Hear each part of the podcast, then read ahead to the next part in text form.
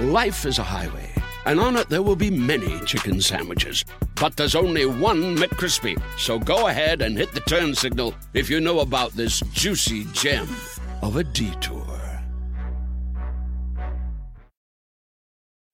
When you need mealtime inspiration, it's worth shopping Kroger, where you'll find over 30,000 mouthwatering choices that excite your inner foodie. And no matter what tasty choice you make, you'll enjoy our everyday low prices, plus extra ways to save, like digital coupons worth over $600 each week. You can also save up to $1 off per gallon at the pump with fuel points. More savings and more inspiring flavors make shopping Kroger worth it every time. Kroger, fresh for everyone. Fuel restrictions apply.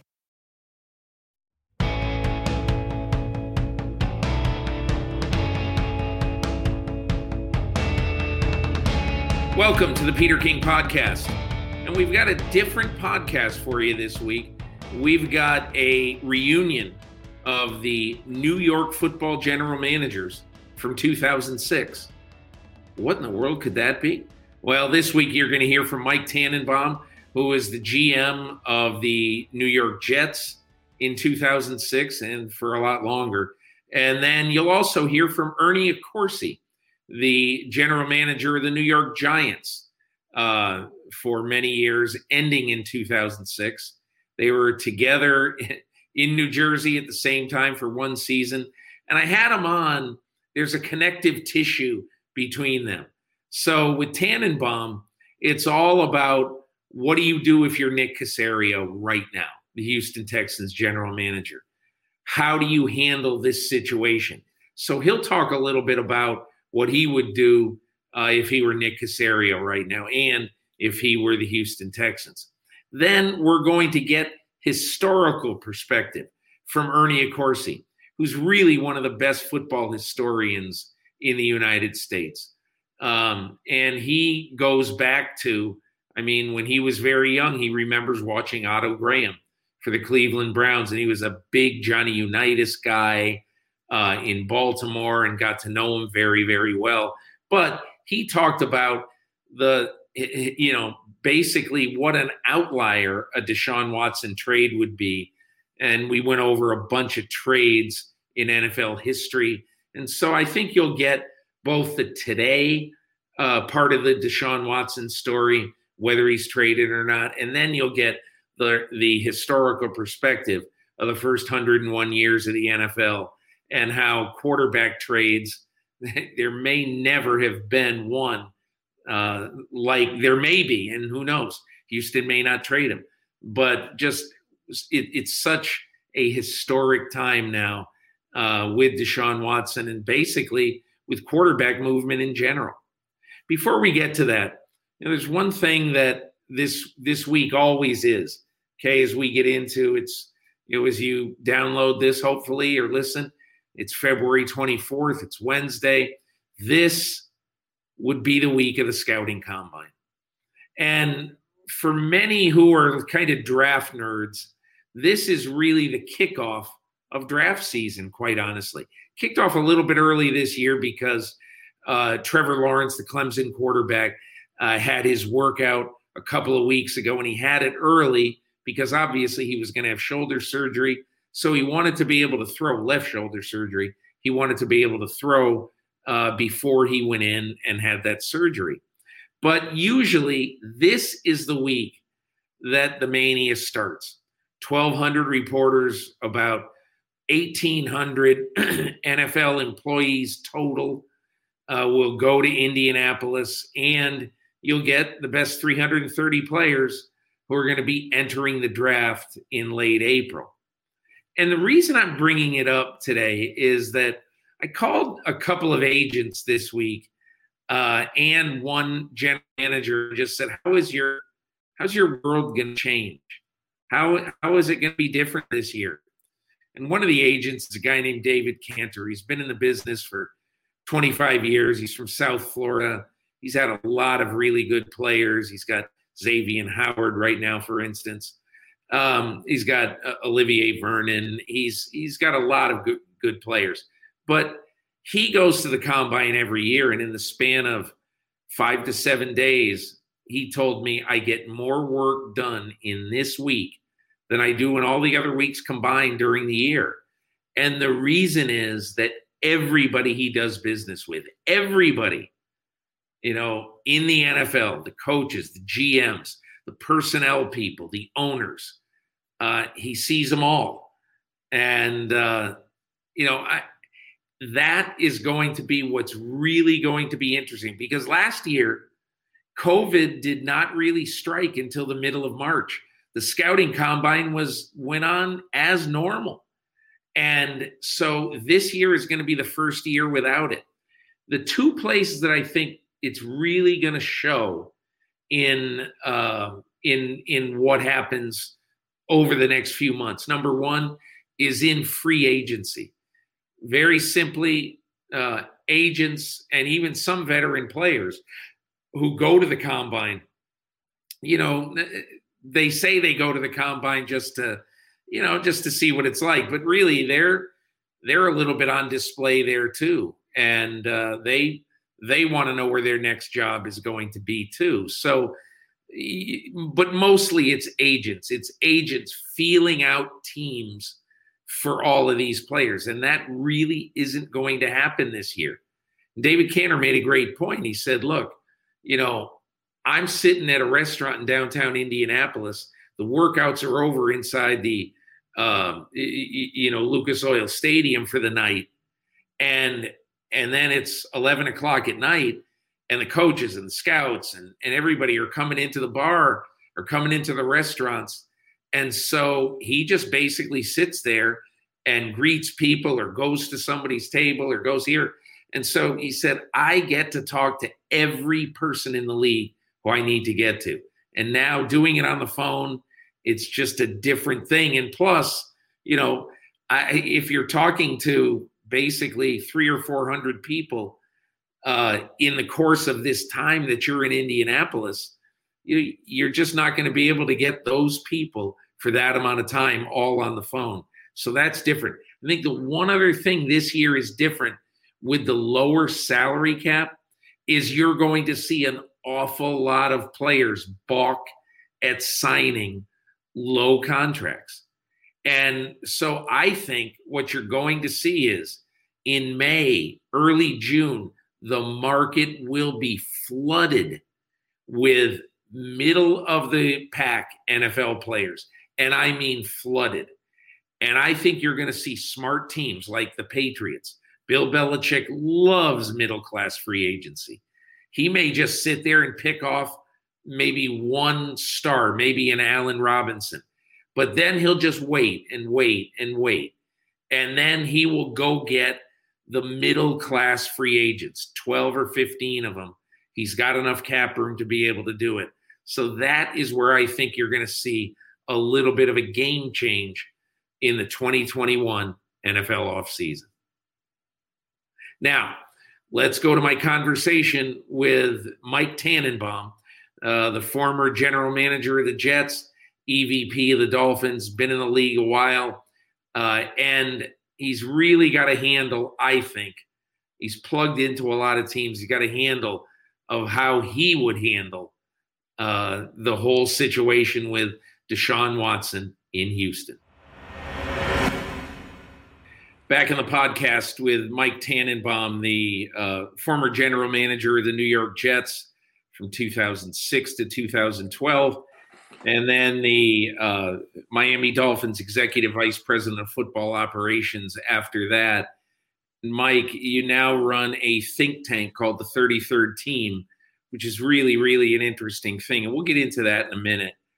Um, but I'm I'm really curious because you know this week basically I had Ernie Accorsi talk about the history of quarterback movement, and now I want to talk about more of today and what's happening right now. And I know you're a big believer that we might be on a sort of a tectonic shift in how the NFL treats quarterbacks. Yeah, no question about it, Peter. And it's great to be with you, and I appreciate you having me if we were sitting here 12 short months ago, we're talking about this great 10 year extension of the CBA that's great for the sport between the NFL and the NFLPA. And obviously, that was pre pandemic. And then, obviously, last year, was a, an incredible year in so many ways. Most importantly, with the safety and well-being of so many. With that said, Peter, I think really what we're on the complete precipice of is the NFL going through this, as you mentioned, tectonic change from a standpoint that if quarterbacks like Aaron Rodgers, Deshaun Watson, Russell Wilson, we've seen it already with Matt Stafford, we may see it with Dak Prescott, move teams while under contract, with the obvious exception of, of Dak Prescott, we are seeing something we have really never seen, which is player led changes while under contract, which we have never seen before. It always was about getting years on a contract if you're with a club and if it's a great player, that was job one. And once they were under contract, the rest was history. And to me, that's really what's so fascinating. And more specifically, Peter, what's interesting to me is Cal McNair. Like Cal McNair is the story here. Six short months ago, Deshaun Watson signed a contract, which by the way was after they traded DeAndre Hopkins. So if I'm Cal McNair, I want to know exactly, Deshaun, what happened? Why are you so aggrieved? And more importantly, how can we fix it? Because you are the most important person in the Houston Texans franchise. It's not the head coach, it's not the GM, it's not me, it's you. And we're going to work really hard to fix it. And if Deshaun Watson, with five years to go in the prime of his career, switches team, that is truly historic. You're right, Mike. Uh, you know, one of the things that I've done sort of doing my research on this, there's only been one really great 25 year old quarterback ever traded in NFL history, and that's Steve Young. And he wasn't great when he was traded. He became great after he was. He was a lousy, well, I shouldn't say this. He was probably a victim because he was on the Tampa Bay Buccaneers in 1987. He was uh, he was he played poorly, but he was surrounded by a really bad team. They traded him to the 49ers. The rest is history. But my biggest issue with Deshaun Watson right now is exactly what you just said. The Houston Texans, in a four month period starting on Labor Day weekend, paid Deshaun Watson $27 million. And then it's like he woke up on day one of month five, and I'm exaggerating, and was all of a sudden the angry young man who doesn't want to be in Houston anymore. And I absolutely agree. I, I, I don't see how any team right now can sign a player to a contract that basically is, as you say, it's it's now it's he's got five years left on this contract. In the final four years, essentially, you know, we're going to pay him an average of $39 million a year. But I don't see how anybody signs a quarterback to a contract knowing that they can just simply wake up one morning and say, I'm not playing here anymore, and you have to trade me. Yeah, that is absolutely, and that when you talk to people around the league, that is what is so scary. Is again, we're talking about something that's six short months ago. This was not something that was 60 months or, or five years ago. And I've been in a situation, Peter, twice with Chad Pennington and Ryan Tannehill, where we had head coaching searches, and in a very appropriate way, very quietly, we had them meet with some of the head coaching candidates. We did it quietly, we did it appropriately, in my opinion, where we told those quarterbacks, "You're not making the decision, but we would love your feedback." And there's a time and a way to honor an important relationship, which I think Cal McNair obviously could have done. But with that said, Peter, it's still really hard for me to believe that it could go off the rails that quickly and that dramatically and again, if I'm Cal McNair, I have to fix it. I have to go fly to wherever Deshaun Watson is, sit down with my yellow pad, and just listen and try to fix it. But I'm not letting you go. And I think trying to move the story forward now, the conundrum for Nick Caserio is, is this. I would simply say Cal McNair, David Culley, for one calendar year, I don't care what happens. The world can literally blow up, but we are not trading Deshaun Watson. We will get called every name in the book. There could be federal injunctions. Joe Biden could invalidate this contract. We are not trading him because the worst thing they can do is get into September. And if we were sitting here last year, I promise you we could have Doug Marrone on saying Jalen Ramsey's a Jaguar. Well, he was a Jaguar until his back tightened up. And then miraculously flying from Jacksonville to LA, his back f- felt a lot better. And in all seriousness, Peter, from a team perspective, you can't be half pregnant. You can't change your mind in September and say, okay, we're now going to trade him to Team X. If you're going to trade him, do it right now. And I know we're going to get into that, Peter, in terms of what they could get for him, but it's a, a real conundrum for them because they got to be tied to the hip and withstand historic pressure internally, externally, and say, we are not trading this player. You know, I think the other problem that this was raised to me by a current NFL general manager. He said, you know, because I said to him, he, we were talking, he said, what would you do? And I said, I, I wouldn't trade him.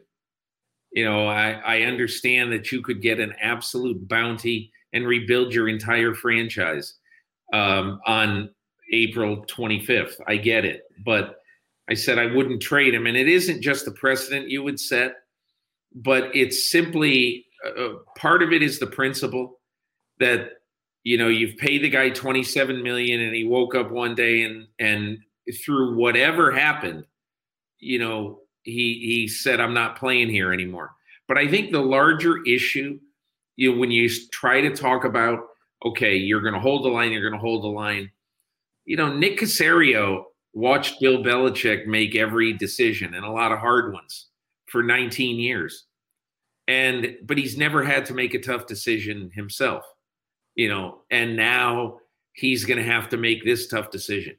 Could be he's already made it and he's done, he's doing exactly what you would say.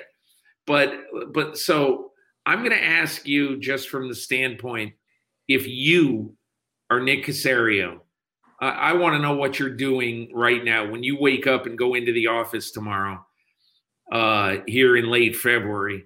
What are you doing and what are you telling the people in your organization? Well, a couple thoughts. You know, first of all, what I'm doing is I, am working really hard to meet with Deshaun Watson, his agent, his family, whomever he wants, and I'm meeting him more importantly for symbolic purposes where he wants to meet because I think that's a manifestation of showing earnestness, respect, and I've done that before where I want to meet with a player on their terms. So I would try really hard to get that meeting. If they don't want to meet, I'm going to pivot quickly. I'm going to bring in David Culley, Cal McNair, and say, hey, look, he's too good of a player. He's too good of a person. We, we have to keep him. And it's my strong recommendation that we are tied to the hip. And no matter what happens, we're never trading him. Short of losing this franchise and Roger Goodell, like revoking our charter, he is here. And that's easier said than done because I had some really, really hard moments with Darrelle Revis where it like brings you to tears behind closed doors. Like, how am I going to get this fixed? And you know you feel like the way of the world like when you what was your what was your hardest moment we had a great team uh, we had a team that could legitimately win the super bowl and i felt like to be candid peter walking into that building every day like i didn't want to be the guy to prevent us from winning a championship and there were so many people that put so much into it and woody johnson gave me the opportunity to run an nfl team and i'm like I got to be smart enough to figure this out. It can't be that hard. And there were really like moments where I'm like, I can't get this figured out. And we had really smart people that were helping. And we we looked at it every which way. And Darrelle had outplayed a, a six year contract that was pretty evident. We wanted credit for the remaining years on his contract. They wanted to tear it up. And there were moments because he was Sean Gilbert's nephew that I'm like, he may miss the whole year and me, Mike Tannenbaum, is effing up a chance for the New York Jets to win a Super Bowl, and I'll never be able to live with myself. Now, it was also hard for me to compartmentalize those emotions because I know if I show those emotions at the negotiation table, that's going to come across as being weak, but I'm also human. So that was really some really tough moments for me. Um, and I think likewise for Nick, Nick's a very smart, prideful guy. I think there's a different intangible for Nick, which is this he's going to try to build a program. What free agent in their mind, uh, in their right mind, Peter, that will have any option would sign with Houston until this is clarified? So, right. but to answer your question more succinctly, I, if I'm Nick, I I'm saying, fellas, we are going to work our tails off on solving problems we can, which is really about getting ready for the draft, getting ready for free agency. And I think where it really stings is when you have three really good teams in your division the Colts, the Jaguars, who are going to have Trevor Lawrence and Urban Meyer, and a really good Tennessee Titan team. and how are we getting better? And every day, you know, communication isn't what's said, it's what's heard. And what everyone in that building is hearing is like, we're not getting better. And it's going to test Nick's leadership. And you make a great point. Nick was riding shotgun with Bill, and Nick's a very smart, capable guy, but he's going to have to influence that building with David Culley, and that's going to be a really difficult job. You know, the other part of it, you talk about, you know, uh, it's easy to sit here and say, hey, just hold the line with this guy.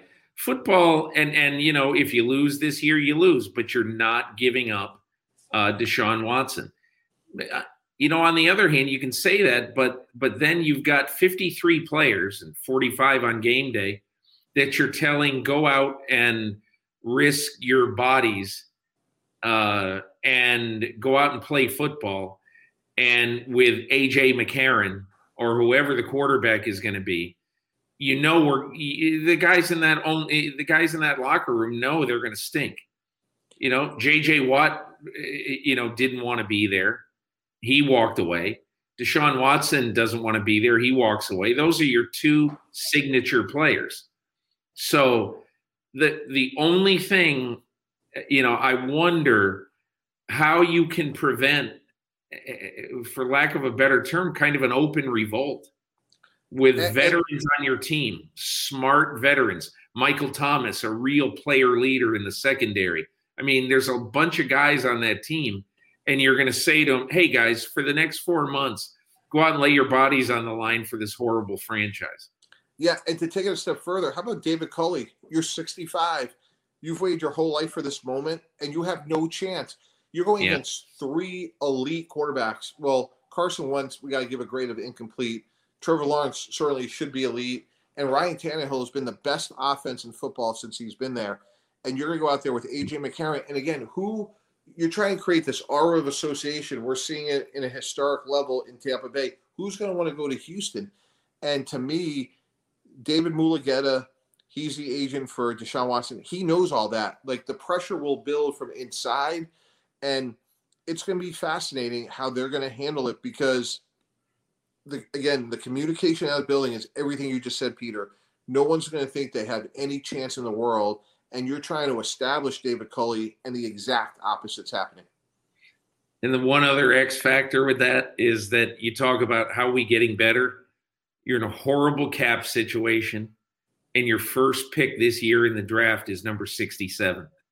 It's just, it's just, this is as grim an off season, I think, as I've seen any team have in just years. It's absolutely awful. Okay, so now let's just say that they decide whether we think it's right, whether we think it's wrong. That they wake up on April 25th and they say, we're gonna we're gonna trade this guy. A, what do you think is reasonable compensation? And B, how exactly would a general manager handle a competitive situation like that? Yeah. So here's what's really interesting. There's three teams that to me have an immense amount of intrigue. First of all, ironically, it's not like the Mike Tannenbaum reunion tour, but the Jets and the Dolphins really provide yeah. like the perfect landing spot for a number of reasons. It's the second and third pick in the draft, and it's multiple first round picks. So if you're Nick Caserio, you need to come out of this with a new franchise quarterback. You don't want to come out of this by signing Jameis Winston. Like you want to get your good own young, high ceiling quarterback. One of the things I would do is I would call up the Jets and the Dolphins and say, hey, look, by four o'clock tomorrow, I need you to email me or text me your best offer. And don't ask me to tweak it. I am calling the Jets I'm calling the Dolphins. I need your best offer. And by doing that, here's the psychological sort of angle of it. Imagine, let's just say you're Joe Douglas. After 19 years, Tom Brady finally graduates the AFC East, which I blame my parents for, you know, having me 20 years too soon, by the way. Um, but you're Joe Douglas. And now all of a sudden, if Deshaun Watson is a Miami Dolphin. Do you imagine if you're the Jets now four times a year you're playing Josh Allen, Deshaun? You have no chance. So there's yeah. this total intrigue about the worst case scenario for the Jets is not getting Deshaun Watson. It's if he's a Dolphin. Likewise, if you're Miami and now you got to play Watson and Allen, like that is a really hard pill to swallow for either of those franchises. So what I would say if I'm Caserio is like in writing, I want your best offer and I'm not coming back. And now all of a sudden it's like, wow. And I think for both teams, it really matches up pretty to me. Eh, there's so many similarities here, but it's three number one picks. So it's two this year. And if it's the Jets, it's Quinn and Williams. If it's Dolphins, I think it's probably someone like Christian Wilkins. So if you're Caserio, you're getting a young interior defensive lineman who's a high character, impactful player. Three number one picks, including either pick two or three. So you you should come out of this with either Zach Wilson or call it Mac Jones or Justin Fields. Are now, you saying that you don't want Tua or Sam Darnold? I, I don't. I don't want Darnold. I think when you look at it over three years, Peter, I don't see greatness. When you look at Deshaun Watson, you see greatness.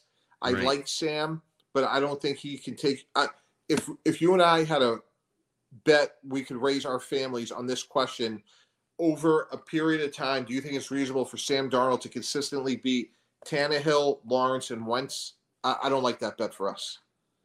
Reese's peanut butter cups are the greatest, but let me play devil's advocate here. Let's see. So. No, that's a good thing. Uh, that's definitely not a problem. Uh, Reese's, you did it. You stumped this charming devil.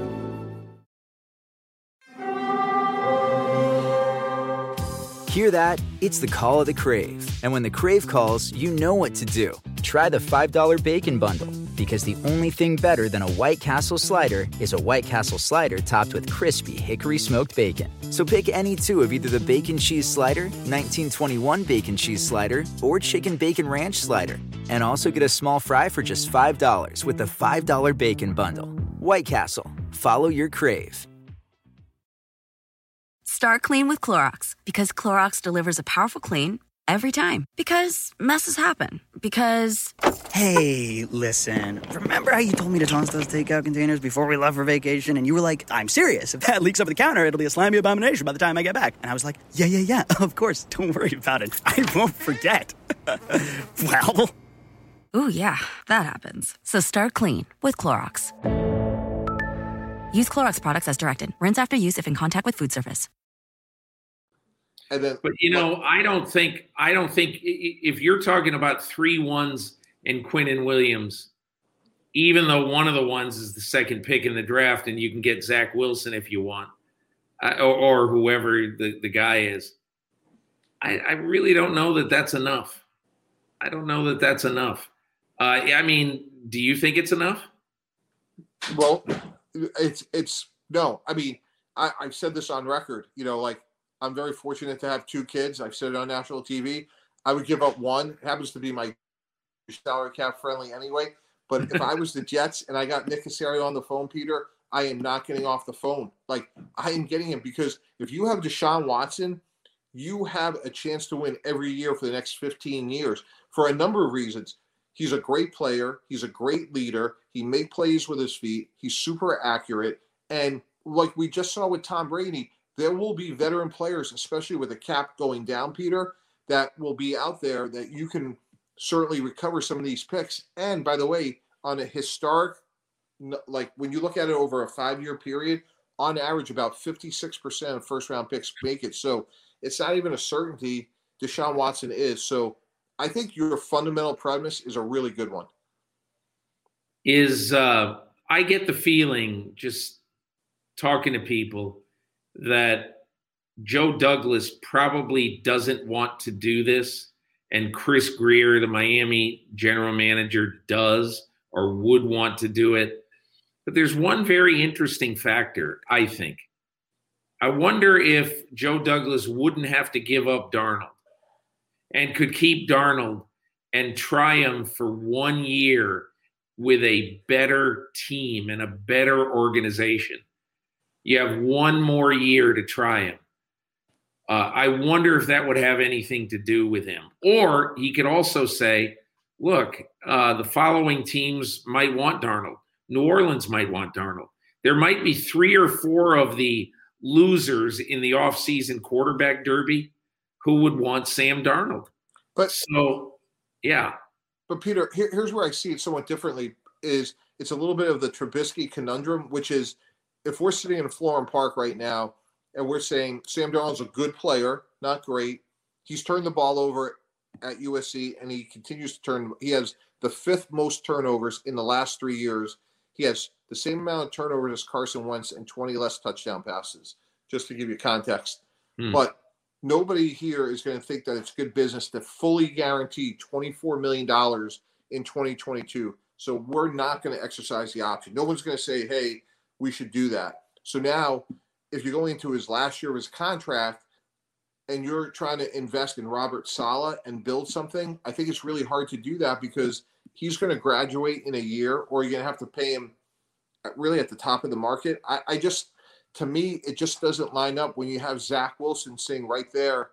Um, you know, we looked at this the other day. Like, if you look at the players back to back, I just think Zach Wilson's the better football player.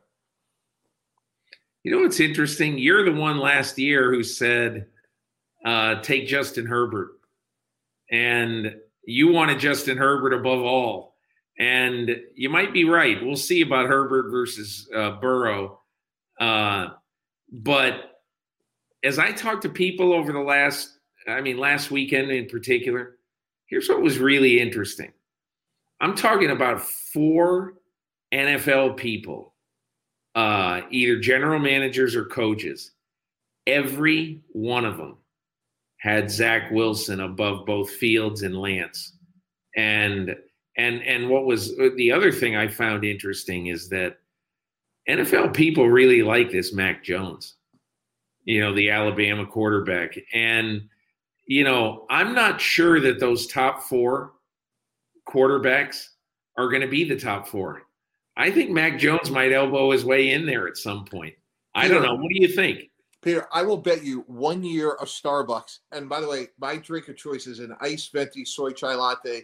If it's 50 degrees or lower, it's warm. Okay. and that he goes no lower than eight. And all you have to do is look at the body language in Mobile, Alabama, and Matt Rhule. So we're down there covering it for ESPNU, and Mac Jones had an incredible week. And just the body language, watching Matt Rhule coach Mac Jones, there is no way he goes below eight. And I'll buy you Starbucks for a year if he's there at nine. Wow. What am I going to give you if he's not there at nine? We'll have to figure that out. Hey, um, Mike, would you just do me a favor and tell me? I, I I spent some time with you on one of your Zoom calls. Well, three or four Zoom calls uh, for the 33rd team. I thought it was really a cool concept. You've got college kids from UMass, you know, where you teach and where you went. And you've also got a lot of people, um, you know, both uh, ex NFL coaches, front office people, and people transitioning. Like Dan Quinn was out all year, and he is obviously back in with Dallas now. But tell me a little bit about why you founded the 33rd team and what exactly is your goal with it. Sure. Um, really proud to work with some incredible people. Um, candidly, it makes me a better broadcaster. And there's a lot of young men and women that have a passion to work in football and pursue the same dream that I've been able to achieve. And they do really good research. We do a lot in predictive analytics and performance that really has been very helpful in my career the last two years. And then we have a lot of experienced coaches that are between opportunities. And, you know, I've joked that I'm going to file tampering charges against Jerry Jones because we lost Dan Quinn to the Cowboys. Um, but we recently added two very high profile coaches that just came off of the last cycle. Um, I don't know if they'd want me to use their name yet. So, but they are as high on the food chain as any names there are in pro football. And it's really cool. You know, they're on the calls taking copious notes, and it does a couple things. It helps me, and it also helps young people achieve their dreams, which is something that's really important to me. And it's really something that candidly I stumbled into. But I, what I found, Peter, is there's a real void in the marketplace of all these great coaches that aren't currently with a team that could use some extra hands and staying current or doing research. And when we first started doing it, it was pre-pandemic. I remember telling my wife Michelle, I'm like, you know, we're watching film and creating a draft board, and it's actually pretty good on Zoom. And then obviously the world changed, and now these Zoom draft meetings um, are really good. We have personnel directors from all Power Five conferences, so we have as good of information on character and their hometowns. And um, our draft board, I feel very confident in, and that process led me to believe that Justin Herbert should be the number one quarterback last year. When are you doing your quarterbacks this year? When are you gonna? Uh, go ahead. We're, we're right in the middle of it, and Peter, you're always invited. Uh, our calls are Wednesday at five, and that's just kind of a to stay current. But we have these uh, draft meetings uh, twice a week, which you're more than welcome to join us. It's called the 33rdteam.com. That's the 33rd team.com. Uh, it's fun just to look at a lot of their analytics, uh, which are right there for you. They do a fun interview every week with um, an NFL person. Um, you'll enjoy their website. It's fun for people who love football. Mike, and, and, thanks so much for joining me, huh? Yeah, one last thing. We also did something cool a couple weeks ago is we had Wade Phillips break down Todd Bowles' game plan from the Super Bowl, and that was really insightful just as a defensive mind, like what was Coach Bowles looking at and to see it through the lens of Coach Phillips was uh, as interesting a session as as we've had. What was give me give me one nugget from what he thought Todd Bowles did well in that game? That he he he could disguise coverages on the back, still rush with four with from different looks, and he can simulate pressure and and really create a lot of havoc just rushing four. So he wasn't vulnerable on the back end um, and he could do it out of different fronts and bring early on. He brought different pressures, so um, he kind of put a lot out there early and kind of, there, but certainly what happened early in the game was very impactful. Yeah, you know, when I talked to Bowles after the game, one of the things he said is, uh, you know, he never wanted Mahomes to be able to get a read on anything they were going to do, and that's he thought, and you could tell during the games. It, during the game, it isn't like you watch a lot Mahomes double pump, but you definitely saw it, and uh, you could tell that he put a lot of confusion into uh, Mahomes' mind in that game. Completely agree. Mike, listen, thanks a lot. Really appreciate it. Thanks, Peter. Shopify is the global commerce platform that helps you sell at every stage of your business. With the internet's best converting checkout, 36% better on average compared to other leading commerce platforms, Shopify helps you turn browsers into buyers. In fact, Shopify powers 10% of all e-commerce in the US. Sign up for a $1 per month trial period at shopify.com slash podcast free. All lowercase, shopify.com slash podcast free, shopify.com slash podcast free. I'm ready to go. Streaming now only on Peacock. Five rich and famous international soccer stars. They have everything except love. I think girls in the past have gone for me because of what I've got. That's why we're going undercover. We're setting them up with single American women. They don't know we are famous. They don't know we are rich. And they'll have to hide their true identity. What do you do for work? I'm an ad salesman. oh, God. What am I doing? Love Undercover. New series streaming now only on Peacock for the world's greatest athletes. This is the showdown we've been waiting for. There is nothing like competing on the world's biggest stage. It's a world record again! Gold for the United States! Unbelievable! And when that stage is Paris, anything can happen. I have never seen anything like this. How about that? An Olympics unlike any other. What a performance! The Paris Olympics, this summer on NBC and streaming on Peacock.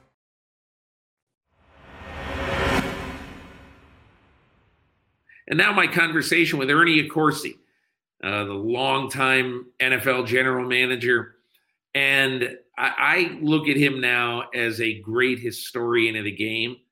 We're going to talk a little bit about all of the great trades and all the great player movement uh, at the quarterback position in NFL history. Back in the podcast, so happy to be joined by Ernie Accorsi, the NFL I was going to say NFL lifer, but he's had so many experiences in all games and in the media. You know, long time uh, uh, sports writer before he got into the into the football business. But obviously the former general manager of the New York Giants uh, and the former general manager of the Cleveland Browns, has had so many roles in football. But I really wanted to get into with Ernie what we're seeing in the NFL right now this off season, where we're see we could see an unprecedented amount of quarterback movement. And the reason that I think Ernie deals from a position of expertise on this is that uh, you know he has been in the middle of some of the most interesting quarterback decisions and also quarterback trades in NFL history, including John Elway, uh, including Eli Manning. So anyway, we'll get into a few a few of those things with Ernie. And Ernie, thanks so much for joining me. Sure, it's my pleasure, Peter. Hey, so um, I, I we have not spoken since Marty Schottenheimer died, and I know that you were very very close to Marty, uh, and you were a huge proponent of his over the years. And you know, I know this was no surprise, but you know, this had to be a blow to you. It was. Uh, we we spoke a lot, but once he retired, and I had retired before him, um, we spoke at least once a week, sometimes more than once a week. And about, I, I noticed that the date they gave for his diagnosis was 2014. It was a little after that that I noticed that you know that some of the conversations were a little more difficult. He'd be forgetful, repeat himself, but they continued. And um, in the last couple of years, uh, they were really hard. And, and I had lunch with him two years ago uh, with Bill Cowher and his wife and Marty and Patty. They used to come to New York every year and go to some plays.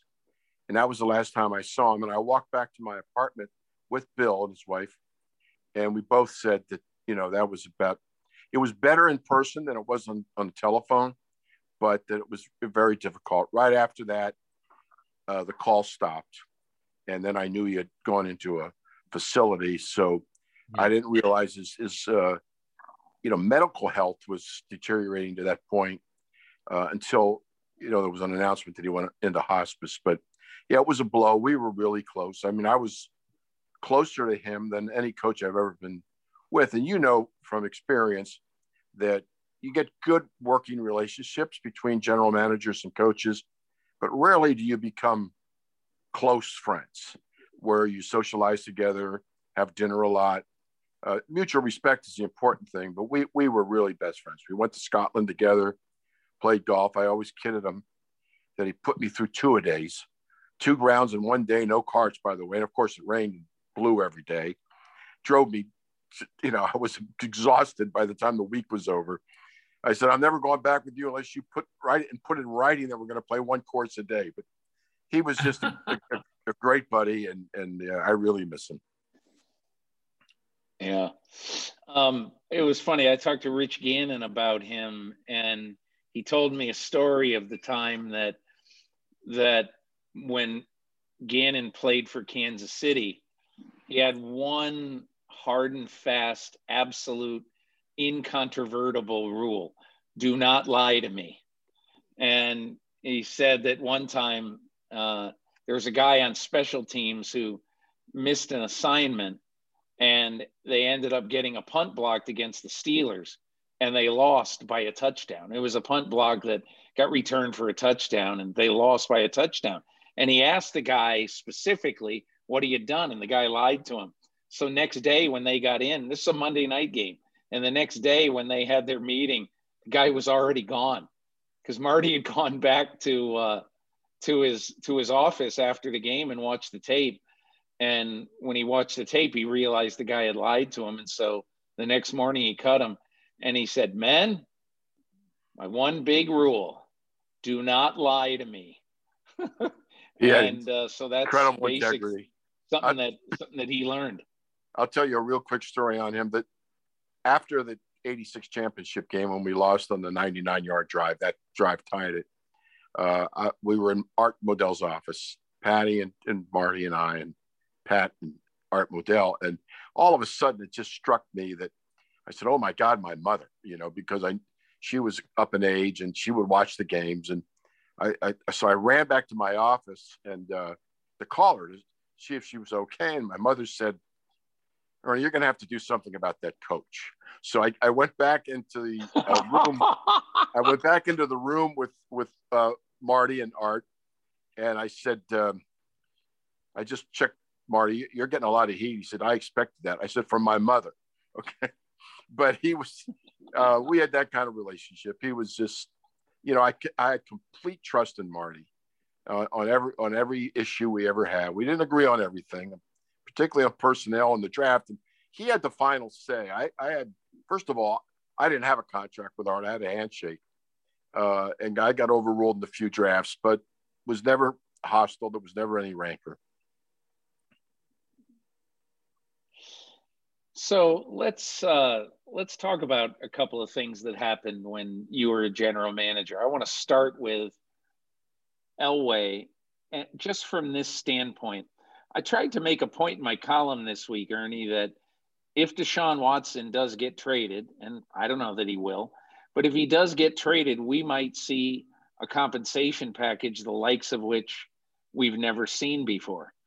And I was just thinking that, you know, you've been involved with two huge uh, trades for quarterbacks, but when you hear about Watson and when you see a 25 year old franchise quarterback uh, possibly being traded, what goes through your mind and what, uh, how far can you go in making a trade before you totally, you know, sort of kind of uh, hurt your team so much that having a great quarterback is not really so great anymore?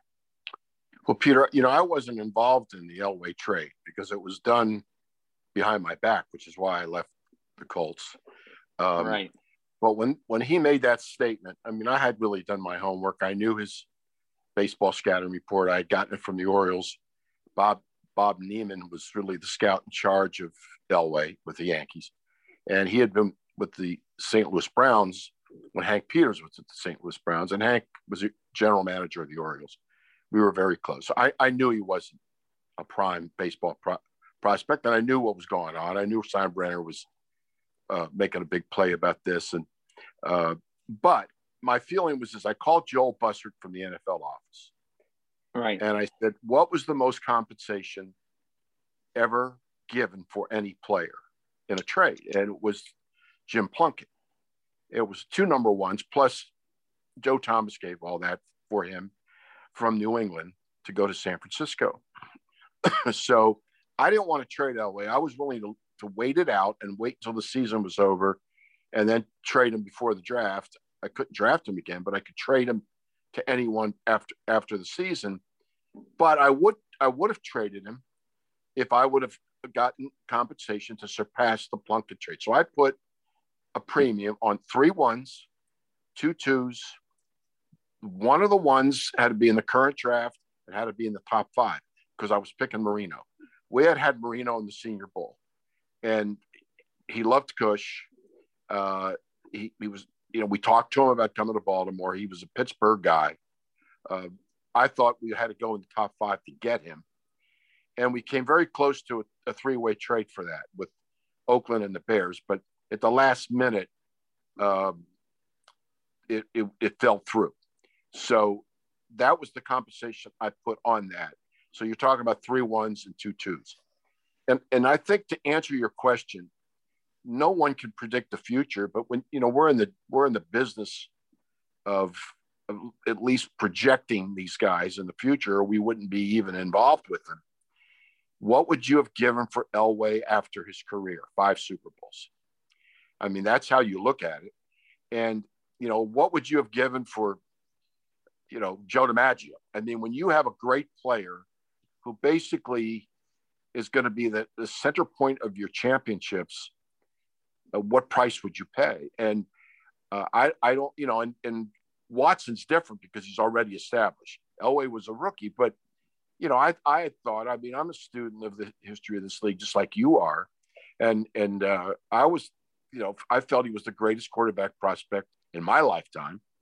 Um, so I was I wanted more than anyone had ever given for a player, and that's pretty much, you know, why I came up with that price. Now, as it turned out, uh, when I drafted him. The owner didn't want him because, uh, and this sounds uh, puny by today's standards, but I told him it's going to cost us $5 million for five years. No one had paid anybody a million dollars a year, and he wasn't paying that. So after I, I, made a mistake saying that because once I told him that, they traded him in two days without me knowing it. I found out on television. I was watching the NBA playoffs, and that's when they announced it on on television. And I called Frank Kush, and I said, "You watching the NBA playoffs?" He said, "No, I don't watch basketball." I said, You "Better turn it on." They just traded our quarterback, so that's wow. how we found out. well, you know what I'll always remember about that, Ernie, is that you know uh, your owner really uh, did not do a good job as a general manager, you know, because he he basically uh, essentially traded uh, Elway for uh, you know for for basically two ones, Chris Hinton and Mark Herrmann, right? Is that am I remembering that correct? Well, and, uh, yeah, I think he, I think he only got one one, and, and well, yeah, yeah, because because yeah. that oh, that well, is it, the one. It was the other one, yeah. Yes. And you know what? To tell you why money was involved in this, and two preseason gates, and wow. two preseason games in Denver because the Colts. I never knew that. Yeah, uh, we weren't drawn for, for, for preseason at that time, and uh, we got two two away games on on you know, and that's when I look. We were we went 08 and one in the uh, strike season and I knew I was getting any, I was not going to get any job off an 08 and one season. So I saw it through the season. We went seven and nine. Actually, we were four and two and six and four at two points in that season. So I felt at least I had regained some kind of credibility after the 83 season. And that's when I went to Cleveland. There have been a lot of trades throughout history that, you know, when I was looking up a few of them today, the one that shocked me more than anyone is when the Rams uh, traded John Hadl to Green Bay. Um, I believe in the late 70s, but they traded John Hadl to Green Bay, and Green Bay traded two ones and two twos for 35 year old John Hadl, who had been benched for James Harris with the Rams. That to me was one of the weirdest and most desperate trades I've seen. But over the years, there have been a lot of trades for quarterbacks. I mean, Fran Tarkenton obviously went back and forth to the Giants uh, and the Vikings, went from Minnesota to New York, uh, and then New York back to Minnesota. And and I thought his was an interesting comparison because he was traded when he was really good at age 27 from Minnesota to the Giants for two ones and two twos.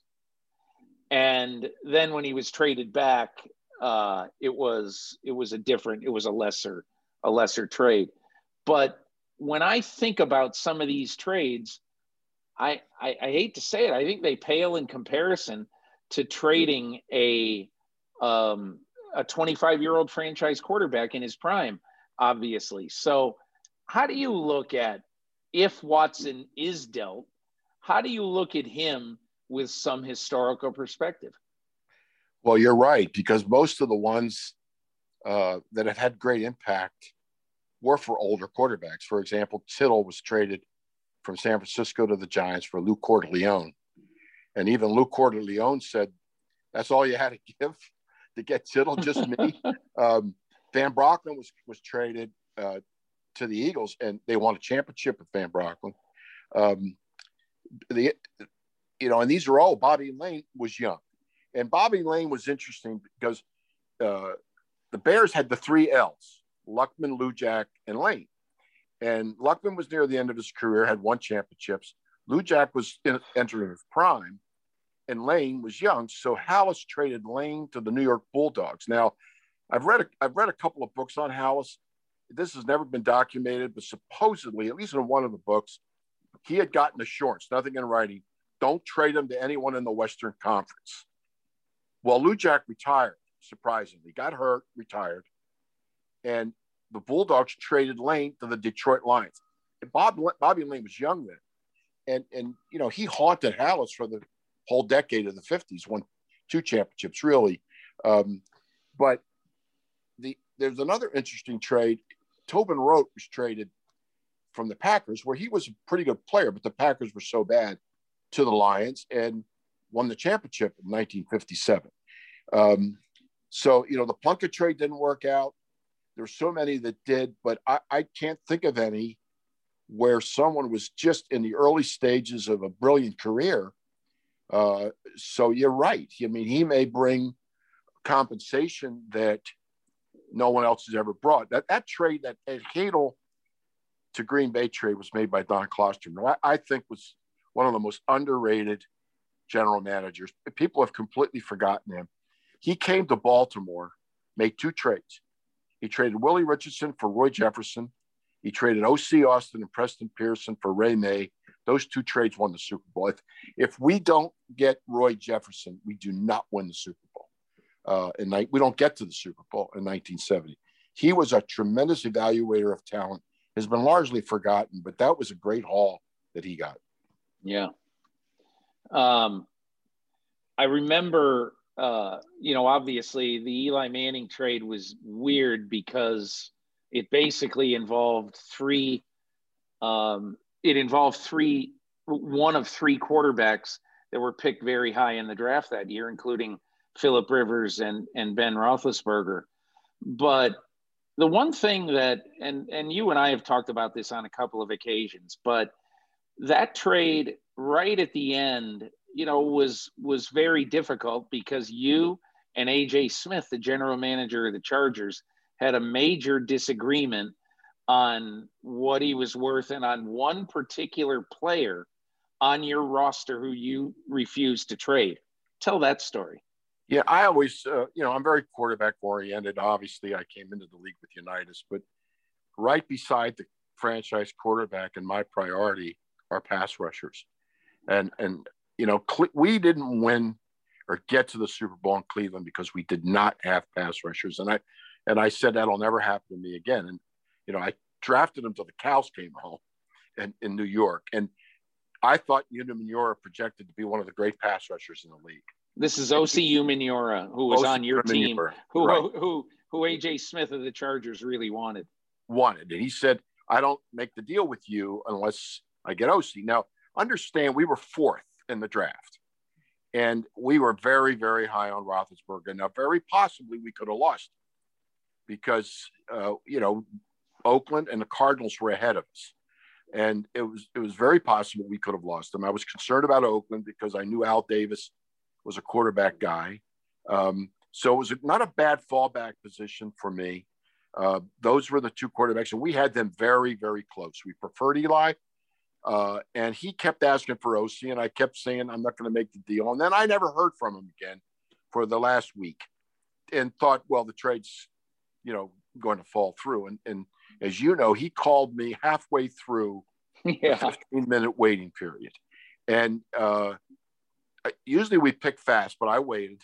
And um, when he called, he asked for Osi. I said, I don't know how many times I have to say this. I said, but you're not getting Osi. Now, we had already agreed that we would give up the following year's one with a few other picks. And uh, he said, Well, will you give me next year's one? I said, Yes. Now, here was the wrinkle in this trade, Peter, as you know, you can't draft a, draft a player for another team. So I couldn't tell Joel Bussert at the league office, who was going to make the determination on this trade, I'm picking Philip Rivers for San Diego. That's not that's not permitted. I had to pick uh, Philip Rivers. Period. He belonged to us. If right. o, if, o, if AJ dropped back out of the trade, we had Phil Rivers, not Ben Roethlisberger. So, not that he would have been bad because he's had a great career, but we wanted Ben Roethlisberger, and you know what it's like when you have convictions. You want a certain player. Yeah. Um, so we made the deal, and I held my breath. So we we both had to verbalize it orally because we were on the clock and we both did, and we had to agree almost word for word. And Joel accepted the trade, and I remember him saying, "You have a trade." We still had to send it in by computer, but he did accept the trade. So then we made the trade. See, I had asked him, and I knew by rumor he wanted Rivers, but right. I asked him. I said, "Well, who do you want?" Now, you're really not allowed to do that either. But I said, "Who do you want?" And he said Rivers. So I, that, that's why we drafted Rivers, and we were able to trade him. So, just to refresh everyone's memory, San Diego had the first pick in the draft and took Eli Manning. You had the fourth pick in the draft and took Philip Rivers.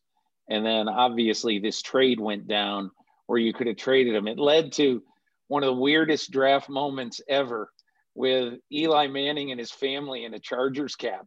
you know, well, that was the difference between Elway and Manning. Elway never put a Colt cap on. Of course, they didn't even have that stuff at that time.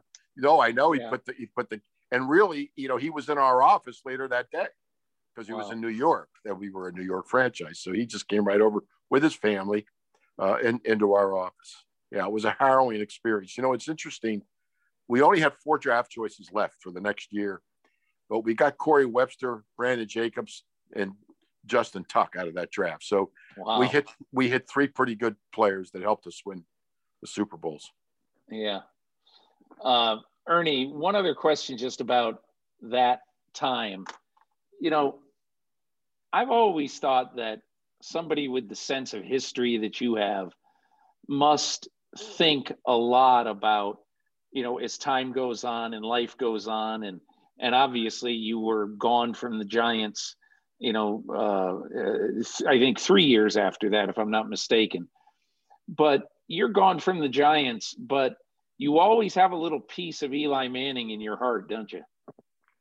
Yeah, you never forget players that you've picked, and uh, it's it's interesting that uh, Brian Burke, who just became general manager of the Pittsburgh Penguins, they had him on uh, television the other day from his home, and behind him were two framed jerseys of the Sedin brothers, and he always talks about that was his greatest uh, draft, where he got the two twin brothers who became Hall of Fame players, and I, I was struck by it, but uh, I have three jerseys in my house. One is Unitas, which of course I didn't draft, but I was with. The other one, the other two are Kosar and Manning. I mean, you never forget uh, players that you picked that worked out. It- Yeah. you, you do forget players that you picked that didn't work out. but you sure you're attached to them for life after that. You know what I'll always remember about that weekend? Two things. I was in Oakland covering the draft from the Raiders' standpoint. They had the second pick of the draft. And the two things I'll never forget is one, that's the weekend that Pat Tillman died. And two, the Raiders, with all those all those quarterbacks, picked Robert Gallery, a tackle from Iowa, who never could be an NFL tackle. He was he was, He was a a good guard. guard for a while. Right. You know, he was a good guard for a while, but it was just and with and then with the quarterback stuff that happened, it was just an amazing. I don't know what why it's. I, I'll always kind of remember where I was when when I heard about Pat Tillman because I was so impacted by his death and by a guy who, when you think about it, gave up the ability, gave up a three-year, nine million dollar contract with the Arizona Cardinals in free agency to go train as an Army Ranger and to go to Afghanistan and then to, unfortunately, obviously, die by friendly fire. And that kind of, I don't know if you remembered, maybe, maybe it, it didn't seem that way to you, but it kind of cast a pall over the whole draft. It did, and I do remember. We uh, we had played uh, the Cardinals the pre- season before, and I remember they hurt the the kicker got injured celebrating, and he had to be the place kicker in that game. It just shows you wow what what he was. You know, I mean, that was minor compared to what he ensuing life consisted of. But but uh, what, a great human being and a great man. I mean, to give up what he gave up, number one, and then to put himself in in jeopardy in in warfare in combat, which is the ultimate uh, ultimate threat to your life. And yeah, I remember that very very well. And uh, you know, that's why when when the draft was coming up, and we, you you think a worst case scenario, you always prepare yourself for worst case, but you always know that you might be misled by the Raiders, and that's what was worrying me about uh, with Roethlisberger because I thought they're not going to pick a guard. You know, they're going to pick a quarterback, and Yeah. and uh, no matter what the signals are, they can they can send out missed signals just like anybody else. You know, Uh, Ernie, I'll never forget on that Friday before the draft. I think, I'm pretty sure the draft was on Saturday and Sunday in those days. That was 2004.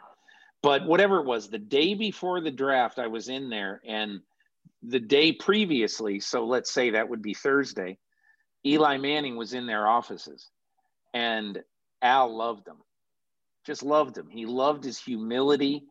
Uh, he just loved him, and he wouldn't. He didn't tell me anything the day before the draft about what they were going to do. I had no idea what they were going to do, but I really thought once I heard how smitten he was with Eli, I said he might shock the world and take Eli Manning if he's there. Now it turns out he never had that opportunity, but uh, that's why draft stories are so interesting over the years. What could have happened, what did happen, and how much it affects the future, you know, in so many ways. I mean, what happens in 2017 if the Bears don't take Trubisky? What if they take either uh, Deshaun Watson or Patrick Mahomes. You know, football history is incredibly different from from uh, you know from what it obviously became. Well, how about this, Peter? And this is uh, uh for a franchise that drafted better than anyone in our league's history for a brief period that built four Super Bowl teams. The Steelers had Unitas already, and they had picked him in 1955. They passed up Lenny Moore in 1956, and they passed up Jim Brown in 1957. And they could have had Lenny wow. Moore, Unitas, and Jim Brown in the same backfield. You and oh I could have been on. We, you and I could have alternated at the other halfback, and they would have won. Can, can you imagine that? I mean, that's, that's the amazing thing about. Really and if is. you go back and look at how the sequence of players being picked by teams, it's fascinating. Yeah, yeah. If you if you were uh, Houston general manager Nick Caserio, and you were in the spot that you're in, you know, you just parachute in, you get this job, and they say, "Oh, by the way, uh, we're at war with our with our franchise quarterback."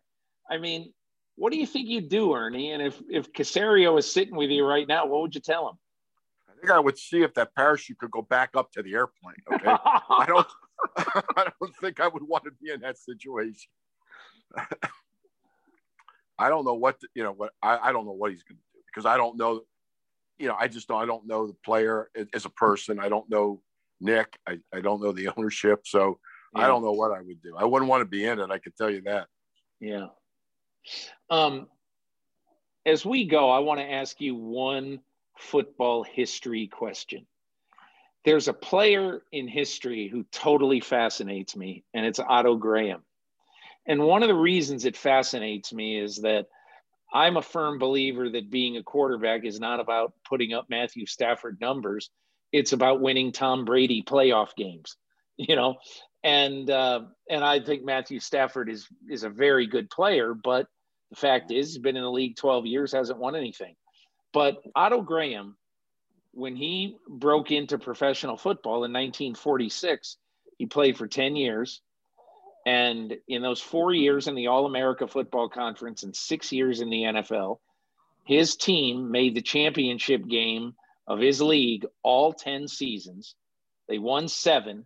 He won four passing titles. And I always think that one of the things that sort of we do as a football society is we just totally vastly underrate history. Like Otto Graham should be what Lou Gehrig was in baseball, or or who you know Mickey Mantle or whatever. But nobody regards him. Not many people regard him as one of the all-time greats. I'm just curious, how do you view older players who were really great in their time versus today's players?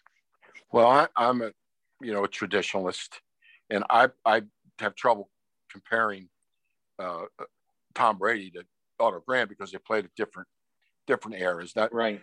But I have when I talked about the all-time great quarterbacks that I have seen from my early years, particularly, I have I have Graham and Unitas one and two. And you know the thing about Graham, he wins nine and he, he, he was in nine straight championship games and retired.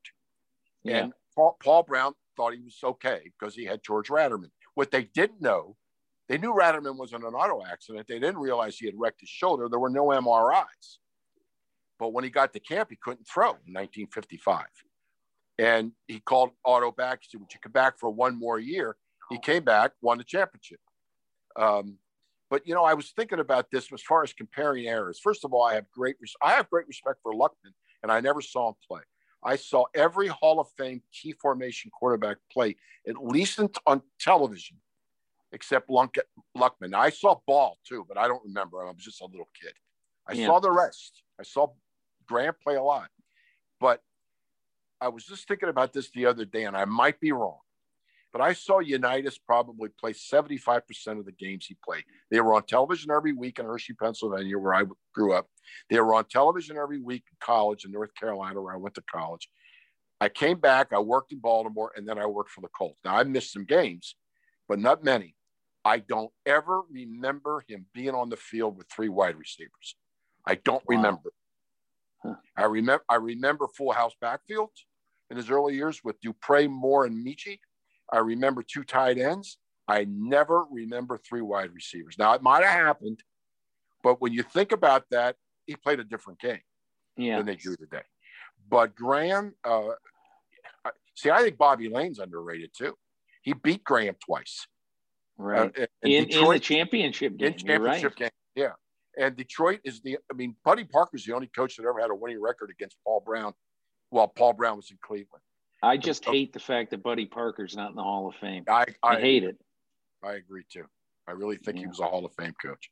But I, Yeah. I love Graham. Graham was, Graham was just a fantastic player. I, I really think, other than the Bill Russell Chamberlain era, uh, it, I don't think it exists anymore. I think Jordan changed the game, but I think the quarterback has more to do with winning than any player, any position, in any sport, other than, like I said, the center in the 50s when Bill Russell was winning 11 titles in 13 years. Mm-hmm. But other than that, the quarterback, you know, you look at all the championship quarterbacks all through the years, and with the exception of six or seven, they're all either Hall of Famers or near Hall of Famers. Right, right. Yeah, I you're absolutely right when you say it's so hard to judge one era versus another, but I guess I would also say that you know, like when I when I talk to people about receivers and I say now you, you can't just automatically hand it to Jerry Rice. You got to consider Don Hutson. And if you want to say that Rice is better and that whoever is better, that, that's fine. But just at least understand that when Don Hutson retired in 1945, his record for 99 touchdowns stood for 44 years. And, you know, so you, you've got to, you got to at least allow for kind of the recounting and the appreciation of history.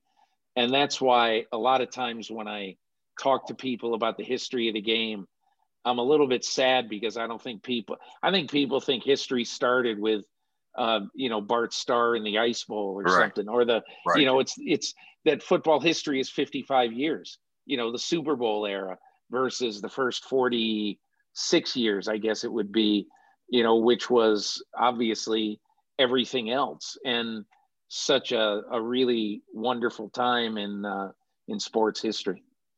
Championship games, which were marvelous in the 50s, have been largely forgotten before the Super Yeah. Bowl, except Yeah. for the Super Bowl. But they mostly, and that wasn't even, you know, the, the ultimate championship game. It, it was the Super Bowl after that. Yeah. Um, hey, well, listen, Ernie, appreciate the uh, historical perspective. Thanks a million for joining me, and uh, we'll see you down the road. All right. Thanks, Peter. Thanks for having me on. My thanks to Mike Tannenbaum and Ernie Accorsi. Uh, really learned a lot on both counts history from Accorsi and how to hold a hard line, quite honestly, from Mike Tannenbaum. One other thing I want to uh, tell you that you should look out for, um, both on the NBC Sports YouTube channel and at NBCSports.com.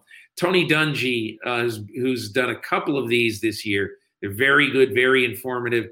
Tony does a great panel on the state of minority coaching in college football. He's got uh, the coach of the University of Maryland, Mike Locksley, and the former Notre Dame coach, Ty Willingham. They're both with Tony Dungy talking about the state of minority coaching in the college ranks. So make sure you check that out. And I'll be back next week with another podcast in this, what's shaping up to be a very active, very strange NFL offseason.